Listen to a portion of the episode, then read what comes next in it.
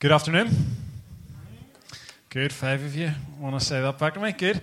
Um, it's really good to be among you today. I was just thinking, um, my name is Rick, sorry, I'm part of the leadership team here at Central, and um, some of you have been tracking with us for a while, and some of you are maybe new or relatively new among us, so you're really, really welcome. I was just thinking as we were singing how I need this, you know, I need this time, and I, uh, in my week where I look up, you know, I'm reminded that in the midst of brokenness and in my world, in your world, that, you know, I need to be reminded that there's hope and there's hope beyond me or you know circumstances that I see, and uh, I'm reminded that it's good to that life's not all about me, you know, and I get reminded that actually there's others here, and we're sharing and we're um, communicating truth to God, and we're discovering truths from God, and, and that's what we're going to do for the next 20 minutes or so. Um, we're going to open the Bible and we're going to um, think about what God might want to say to us. We've been tracking through the, this little part at the start of Matthew, which is like just at the start of the second half of the Bible, and it's, uh, it's some words that Jesus spoke whenever he was on earth. Um, no one is a Sermon on the Mount. We've called it the Manifesto. And it's basically Jesus outlining some key things that he wants his followers to believe, but also to live. So that's what we're going to do for the next 20 minutes. We'll be in Matthew 6 in a moment. And if you don't have a Bible with you, that's totally okay. And it'll be up on the screen to help us. But just before we dive into some of those words, um, I, I became a Christian when I was a teenager.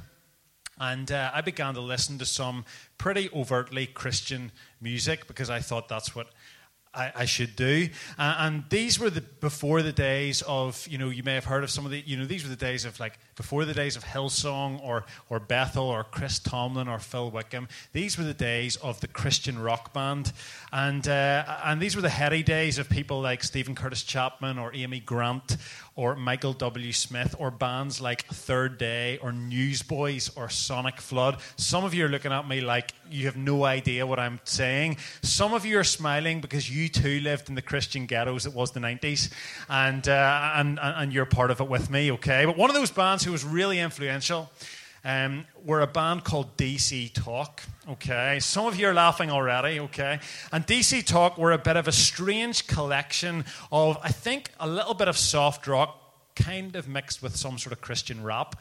Um, and it, it, it actually worked then.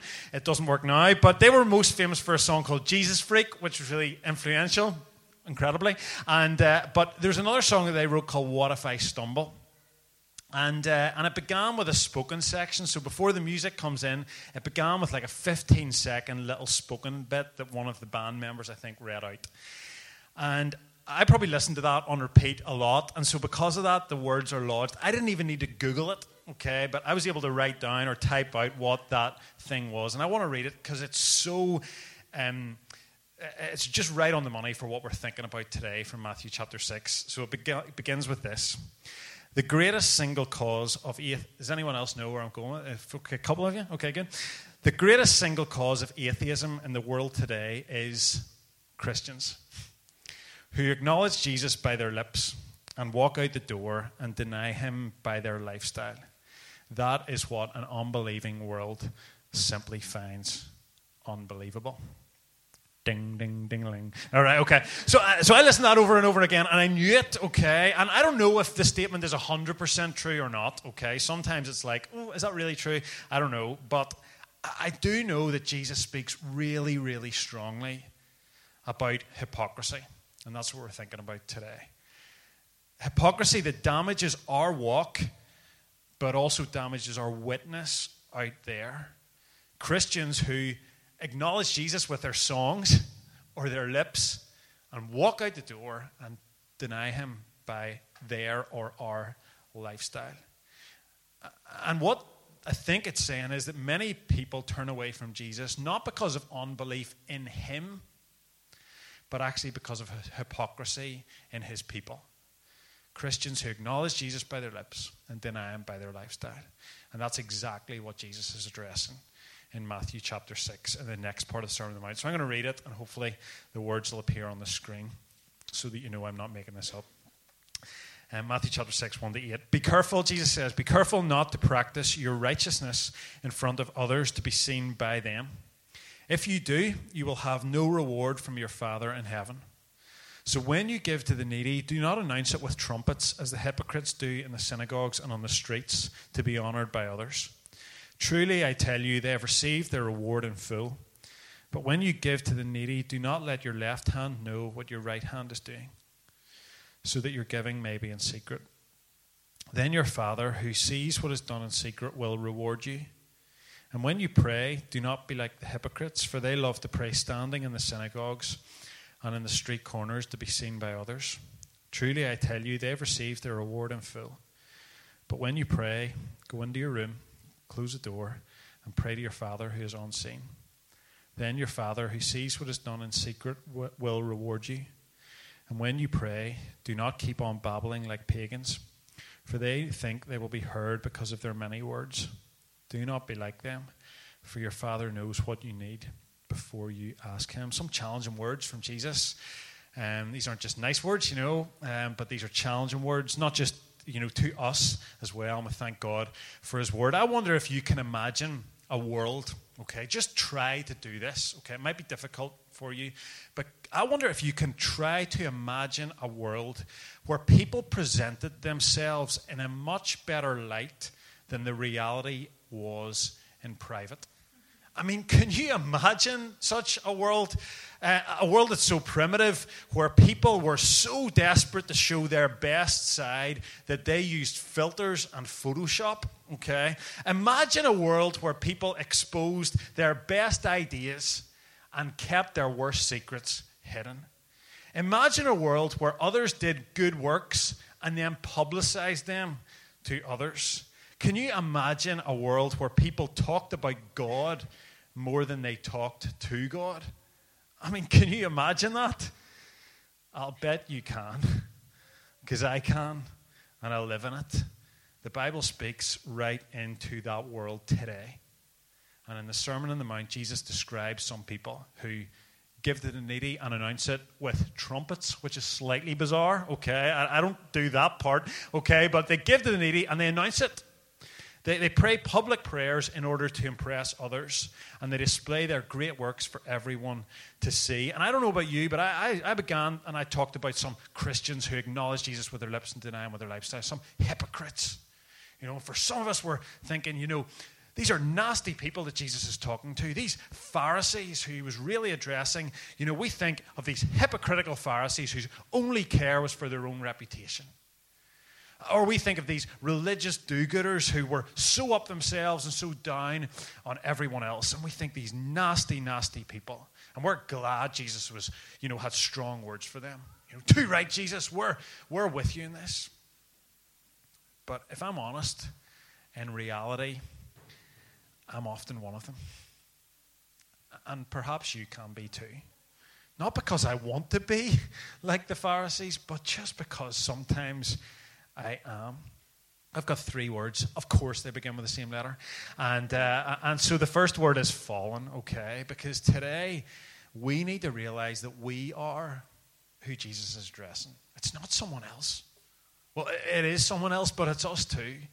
Because we are fallen. You know, we can point the finger or shift the blame, but the reality is that each of us have areas in our lives where our actions don't measure up to our words. Have you ever sent a text to say you'll be five minutes late when really you know it's going to be 15? You know, maybe you might make a commitment to someone and then back out of it. Or maybe you sing in church, I surrender all to Jesus, and then really hold on tightly to your wallet. Or we affirm that we are made in God's image and then look down our nose at someone else who doesn't look like us or think like us or act like us. Or we smile at someone's face and then we tear down their reputation behind their back. Jesus isn't saying, okay, he's not saying watch out for the hypocrites. He's saying that there's hypocrisy in all of us.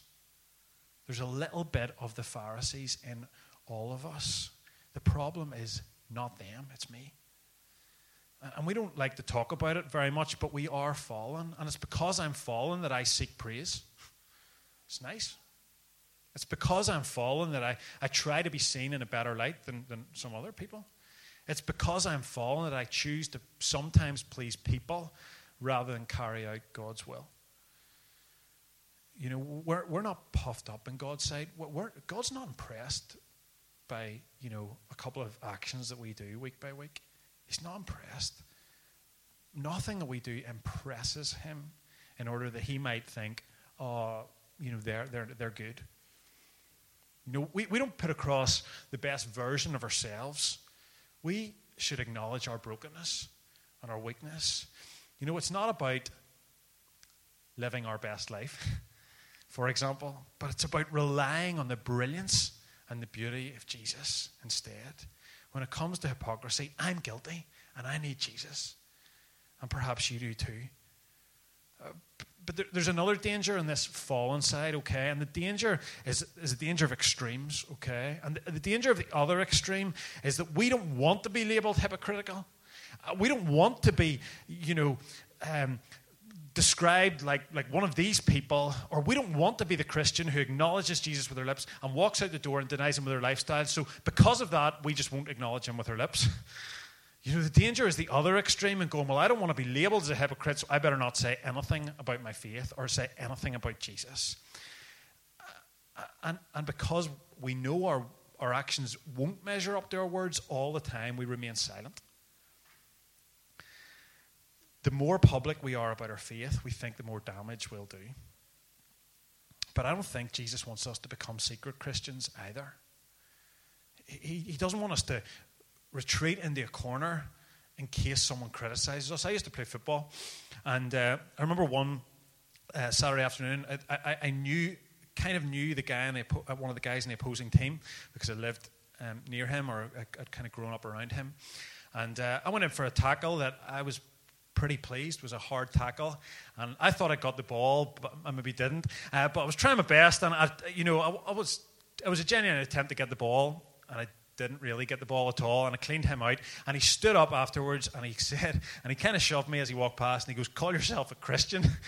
And I was like, That's just harsh, you know. And so, the, and, and, at times, the world actually holds us to, to, I don't want to say too high an account, but at times the world can be, you know, harsh and, and point fingers at us and, and have too unrealistic expectations. But I don't think, I just think that's one of the things that we live with as followers of Jesus. And I don't think we can control always what they think, but I think we can control how we try to live. Jesus doesn't want us to become secret Christians. He knows we're fallen, and there is grace for us in that. That's why I started here, okay? Because we'll think a little in a few moments about what we can do and how we can live, but we need to realize that there is grace for us. We are fallen. And as a church, you know, when we when we spend time together like this or, or, or in other spaces like communities, you know, we need to know that one another is fallen as well. And so I know there are amazing people in this church. I know that there's amazing people in your communities, you know, and they are they're brilliant, but we are we're also fallen. And so whenever someone maybe doesn't acknowledge us like we think they should, or doesn't respond to us in the way that we would love them to, in that moment, we need to allow a little bit of grace for each other as well. Ah, you know, that they annoyed me tonight at that community. I'm not going back. Uh, or actually, that, that person, I wanted them to speak to me on Sunday, and I'm done with it. And at times, we need to give grace for one another.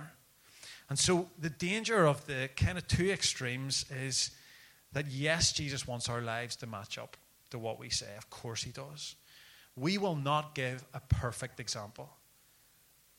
Uh, sorry, the other extreme is we won't give a perfect example, but we can always give a personal one. And I just think it maybe involves us acknowledging our fallenness to God, to each other, to ourselves, and to others as well. And that involves acknowledging our weakness rather than insisting or, or, or, or you know, showing how, how strong we are or emphasizing our strength. You know, as Christians, if we're Christians, you know, and we're trying to convince other people, I don't think they'll always be convinced by, you know, all our brilliant arguments. They might not even be always convinced about the amazing strength in our lives. But I think the more we can acknowledge our brokenness and our weakness, then people will see the need of Jesus in my life and in our lives. So we're fallen. This passage also talks about foundations doesn't use that word, but I think it's talking about foundations, okay? It's a, I mean, this passage, these eight verses are basically commands about two things, okay? Giving and praying, okay? The passage is about giving to God and praying to God, but actually it drives way deeper than that. So I don't want to just talk today about how you should give more to God and pray more to God, although I think we should. But, but actually, we need to drive deeper into the heart and where we find, where we go to for motivation. Are our foundations built on the affection of others or the affection for God, of God, sorry? Are we motivated to carry out the wants of people or the will of the Father? See, so much of what Jesus is saying here focuses on things that are unseen rather than what is obvious. And that's why it's foundations. Foundations aren't seen. No one rocks up at a brilliant building and goes, Can you show me the foundations, please? You know, they're, they're admiring the, well, I don't know what they're admiring, but bricks or mortar or windows or design, you know, and, and amazing buildings. They're, they're looking at those things and they're admiring those, but nobody's admiring foundations. But obviously, without those foundations, those buildings are use, useless. And Jesus is urging his followers focus on what's unseen rather than what's obvious. He tells his followers, and this is some of the things in this passage, tells them to give in secret, to pray in private, to fast without a hint, and to place their emphasis on the eternal rather than the temporal. You know, in a world where people share photos of their plate before a meal, or their body after a workout, and their front door every single September for the first week, constantly. Um, these words are really countercultural they're, they're, countercultural. You know, in a society where we're tempted to expose our every thought and action or highlight, we must ensure that we avoid the, the lure of public exposure as the motivator of our actions. Notice I didn't say we're to avoid exposing those things. They're not to be the motivator of our actions. It might be countercultural to embrace being in the shadows rather than being in the spotlight but it might just be the way of Jesus. It might be tempting to do otherwise, but it's essential for our private devotion to take priority over our public shouts or cries. Jesus' followers focus, we focus on what's unseen rather than what's seen. Spiritual foundations are way more hidden than they are visible. And actually, if you flick a next chapter in this, Jesus begins to talk about a man, two men, who build houses. And one of them has strong foundations because they build on rock that lasts. And one of them builds on things that don't last. What are we building on? What are the foundations of our lives? So, so what spiritual foundations have been questioned? Rhetorical. But what, what spiritual foundations are you building into your life right now? And I'm struck that in this passage there are some phrases that Jesus repeats again and again. When you give, when you pray, I'm struck by what's not there. It's not, you know, if you give, if you pray. These, seem, these things seem to be really basic ex- expectations for the people of God. When you, when you do it, and here's some instructions for when you do it. Jesus didn't say, you know, if you feel really, really, really led some Sunday and you get goosebumps in your arm, then just check if you've got any change left in your wallet okay? And drop it in the plate on your way out. He didn't say, if time permits you and you finish the box set, then grab a few minutes to pray before you close your eyes that night. He didn't say if there was enough money in the bank or if there was enough hours in the day. He, it was about when for Jesus, not if. And you know, I think sometimes we set far too high a bar for people outside the church coming into the church. But if I'm honest, I worry that sometimes we, including me, set too low a bar for people who are in the church. Jesus was just setting a bar here that was common and normal for ordinary Jesus followers. When we give and pray, do it like this. Foundations are laid before the rest of the house gets built. And so too with our life as a Christian.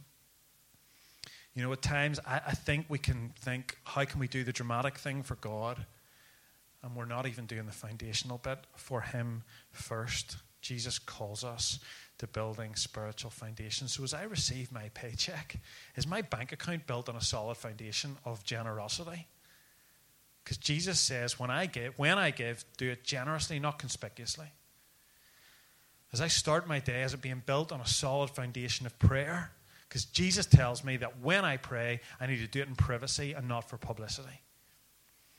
Um, whenever I was growing up, the heady days of the Christian 90s, I've told you about DC Talk.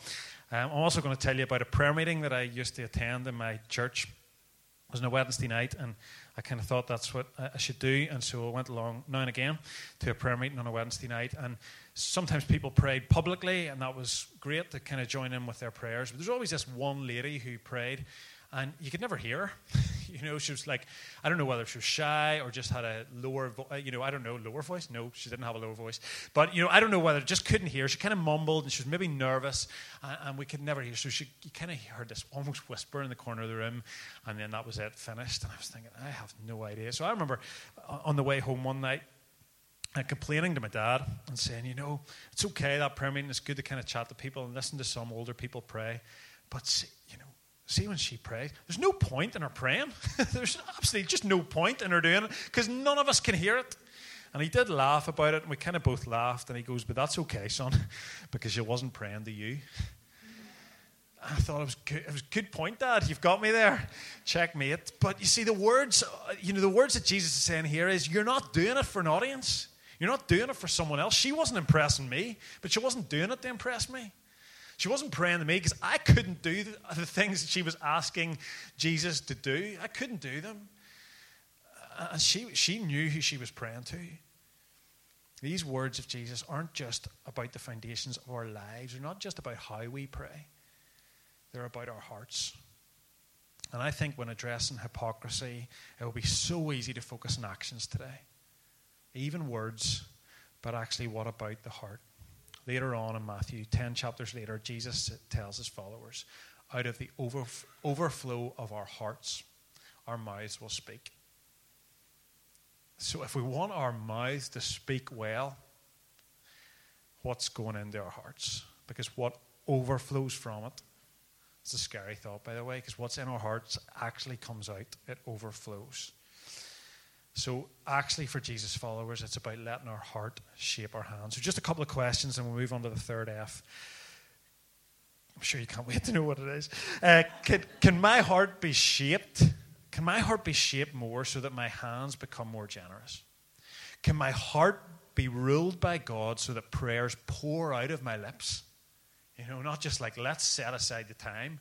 No, can my heart be ruled so that prayers pour forth from it as a natural overflow? Can my heart be trained to not desire the spotlight and praise of others and prioritize a secret place with Him? Because I believe, of course, I believe, I'm a Christian, I believe God wants to change our hearts. But I believe He wants to rule in our hearts as well. Not just change them once, but ruling them constantly. So, what spiritual foundations are you building your life on? Fallen foundations and drum roll future. Uh, future. Lastly, Jesus is promising his followers something in the future. Okay, these aren't just commands. Do this, do this, do this. Okay, and you're all going to be good. He gives us a promise. Look at verse six, or, or uh, if you're following along, look at verse six, and if not, I'll read it. Uh, Jesus says this, but when you pray, go into your room, close the door, and pray to your Father who's on scene. That sounds like an instruction. Wait for the promise. Then your Father, who sees what is done in secret, will reward you. That's a promise. So, so Jesus is saying that there's going to be a reward in the future for those who honor Jesus in this way. And you know, as I was preparing this, I, I, I began thinking that earthly praise, the praise that we get on earth, okay, which might be nice, but at times might also be a bit hollow, okay, the earthly praise is some people's full reward. There are some people living on earth, and that's, the, that's, that's their full reward. That's it. Think about that. Well, Jesus is saying those who follow and honor Jesus have a reward that is still to come.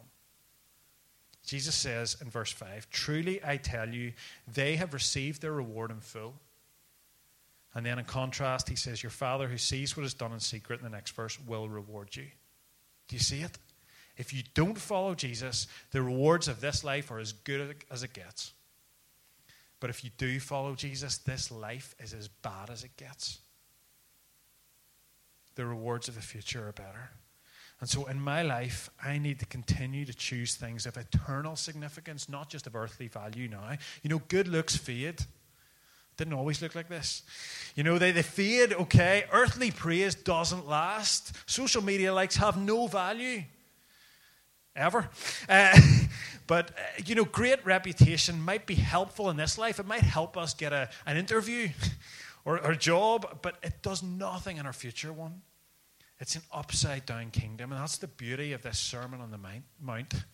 It's an upside down kingdom because many of the principles Jesus shared were, were things that were just twisted or upside down. You know, principles like walk an extra mile when customs dictated that one mile was enough. Teachings where giving was encouraged but not to be announced. A kingdom where love extends not just to our neighbours but to our enemies. An upside down kingdom where meekness is actually a virtue and being cursed brings a blessing and poverty gets rewarded. Why? Because in all of these things I've just mentioned, they speak about a future kingdom that's better than any present kingdom as I begin to draw to a close, you know, as I watched the reaction on social media, I think a couple of weeks ago in the news, uh, um, and even in conversations with my neighbours about the Primark fire, I was struck by the tragedy of it in a couple of ways. Firstly, and most immediately, the obvious tragedy of potential job loss and, and business damage and financial ruin and the threat to people's livelihood and the knock on effect of even worry and anxiety in the midst of that. But as people mourn the loss of a beautiful building and a stunning building that it was, is I was also struck by the temporal nature of all that's around us.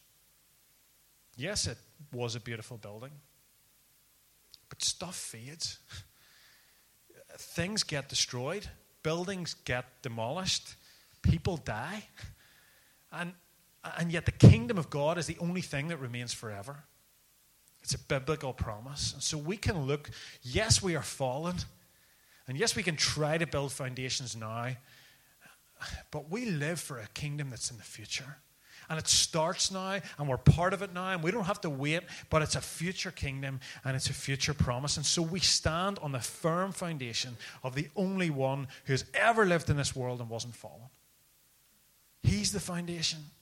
The only one whose body was broken but he lived forever, lives forever.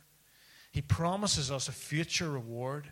And, and because of that, I choose to take up service of Him and devotion to Him in the present, even when that means obscurity, even when that means hiddenness, even if that means people don't know what we've done, or how we've done it, or how we've given, or how we've prayed. I will not boast in anything no gifts, no power, no wisdom. But I will boast in Jesus Christ, his death and resurrection. It's a song we sing. Um, How Deep a Father's Love. It's not by DC Talk, but uh, it's a song we sing. And I was thinking about that in the, in the run up to today, and I was thinking, what's the alternative to that hymn or song? What, what would be the alternative of that? I will boast in everything my gifts, my power, my wisdom. And I will miss out or ignore or neglect Jesus Christ, his death and resurrection. What are you boasting in? Who am I? Who are you boasting in? Because I think we need to make sure that the stuff we boast in are things that are going to last, things that are going to live forever or be of eternal significance rather than earthly value. I will not boast in anything. That's a bold claim. No gifts, no power, no wisdom, but I will boast in Jesus Christ, his death and resurrection. We're going to